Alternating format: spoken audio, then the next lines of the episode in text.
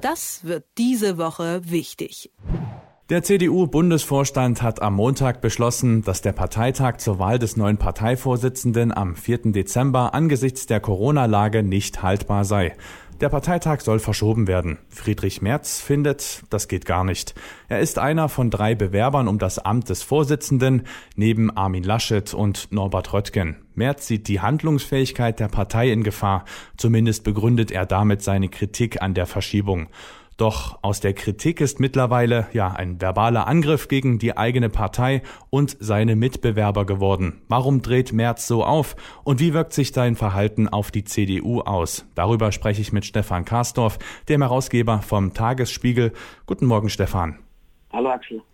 Ja, Friedrich Merz meint nun, dass bei der Verschiebung des Parteitags alle Delegierten neu gewählt werden müssten und dass das ein riesiger Akt sei, der die Partei handlungsunfähig mache. Generalsekretär Paul Ziemiak hat das Argument entkräftet und sagt, dass die Delegierten im Amt bleiben, wenn sie wegen der Infektionslage nicht neu gewählt werden könnten. Jetzt frage ich dich, Stefan, ist Merz Kritik nun viel Lärm um nichts? Nee, nee, das ist schon sehr viel Lärm um viel. Denn tatsächlich ist es so, dass wenn wir uns jetzt vorstellen, dass der Parteitag verschoben ist, womöglich bis März, im März dann der März gewählt werden will, oder gar bis Juni, weil dann die Zahlen wieder besser sind und der Sommer da ist und das Virus sich versteckt, dann wäre die Partei weit mehr als ein Jahr ohne aktive, wirkliche Führung. Und das für die, die Regierung tragende stärkste Partei in Deutschland. Das ist national von übel, das ist aber auch international schwierig. Denn jeder, der da regiert, muss wissen, wie die Partei steht, wo sie steht, wer sie führt, was die Partei will. Und Annegret Kramp-Karrenbauer hat sehr deutlich gemacht, dass ihr das Interregnum eigentlich schon zu lang ist. Nochmal, mehr als ein Jahr wäre die Partei ohne die gewünschte, die richtige Führung. Mhm. Und ich habe nur gedacht, dass Merz vielleicht einfach Angst vor, vor so einer Neuwahl von Delegierten hat, weil ihm da vielleicht dann der Rück, Rückhalt fehlt in der neuen Delegierten-Community sozusagen.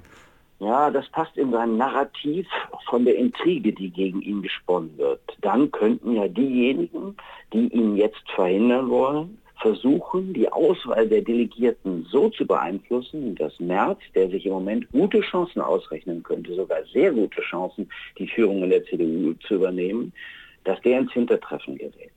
Das, was er da gemacht hat, das ist nicht Sauerland-Trump, wie ich bei einem geschätzten Kollegen las, das ist eher Boris Johnson, wie ich im Tagesspiegel lesen konnte, und der Kollege hat, glaube ich, recht. Es ist aber vor allem jemand, der die Sehnsucht der Partei kennt und den Wunsch einer doch äh, offensichtlich erklecklichen Anzahl von Mitgliedern äh, spürt und ihr Ausdruck verleiht, klare Kante nach links, mehr wirtschaftsaffin und eine wirkliche Leitfigur, also einen wirklichen Konservativen an der Spitze zu sehen. Nach Jahren der Moderation und unter Angela Merkel, aber auch unter Annegret Kamp-Karrenbauer ist die CDU ja zu einer sozialdemokratischen Union geworden, zu einer moderaten Union. Wieder mehr von dem, was die CDU eigentlich ausmacht. Es ist ja so, dass die CDU keine wirklich junge Partei ist und Friedrich Merz ist kein junger Kandidat. Deswegen hat er in der Partei bis zu 45 Prozent Rückhalt. Also Armin Laschet sein Kontrahent, sein Konkurrent hat keine 20. Und wenn er 23 hätte, wäre es trotzdem ein trauriges Ergebnis. Mhm. Und ja gut, Merz fängt jetzt nun auch an, gegen seine Mitbewerber zu schießen. Über Armin Laschet zum Beispiel hat er am Montag geschrieben, ja, also Laschet brauche mehr Zeit, um seine Performance zu verbessern. Ich führe ja auch deutlich in allen Umfragen. Wenn es anders wäre, hätte es in diesem Jahr sicher noch eine Wahl gegeben. Das klingt ja nun wirklich fast nach Verschwörung. Schadet Merz der Partei oder ist das einfach nur ein scharf geführter Wahlkampf? Also erstmal ist es ganz sicher ein scharf geführter Wahlkampf. Zweitens ist es authentisch. Man muss das nicht mögen, das füge ich hinzu. Aber nach den Jahren unter Angela Merkel, jetzt stellen wir uns vor, Andreas Röder hat das gesagt, der herausragende oder bedeutende Konservative unter den Professoren, ein Kenner der CDU, der übrigens selber mal im Gespräch war, CDU-Bundesvorsitzender zu werden, wenn er denn wirklich gewollt hätte, der sagte, ja, diese Authentizität wird ankommen. Denn nach den Jahren, so meinte er, wenn Angela Merkel das erlebt hätte, was jetzt Friedrich Merz erlebt hat, dann wüssten wir gar nicht, wie sie darauf reagiert hätte. Wir hätten die Reaktion schon nicht mehr im Kopf. Angela Merkel hätte es stoischen Gesichts und stoischer Art ertragen und nichts weiter dazu gesagt. Das ist bei Friedrich Merz anders. Er sieht es, er spricht es an, er spricht es hart und klar und direkt an. Und tatsächlich ist es so, dass die Performance, und das ist unabhängig von dem Urteil von Merz, von Armin Laschet durchaus verbesserungswürdig ist. Wenn er die Partei führen will, dann muss er auch deutlich machen, dass er sie führen will.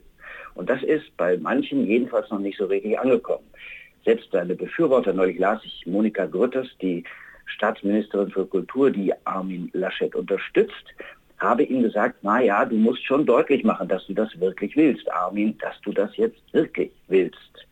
Und das muss man schon auch in dieser großen Partei deutlich machen. Armin Laschet ist ja eher die ähm, Version Merkel männlich, Merkel 2.0, Merkel männlich und deswegen auch sicherlich von Angela Merkel bevorzugt, weil er ihren Kurs fortführen würde, jedenfalls eher als jeder andere.